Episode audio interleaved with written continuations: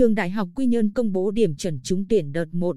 Ngày 28 tháng 8, Trường Đại học Quy Nhơn chính thức công bố điểm trúng tuyển đại học hệ chính quy theo phương thức xét tuyển học bạ, đợt 1 năm 2020. Theo đó, điểm chuẩn trúng tuyển đợt 1 đối với các ngành cử nhân sư phạm là 24 điểm và học lực giỏi lớp 12.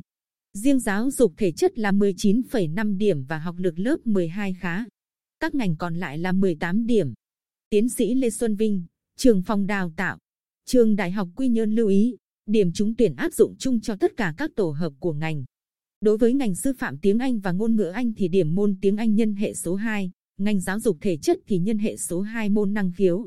Các ngành có nhân hệ số thì điểm được quy về thang điểm 30 khi xét tuyển. Điểm chuẩn theo phương thức xét điểm thi tốt nghiệp sẽ công bố trong vài ngày tới. Mời các bạn xem điểm chuẩn cụ thể của từng ngành trên website của báo Bình Định tại địa chỉ báo bình định.vn.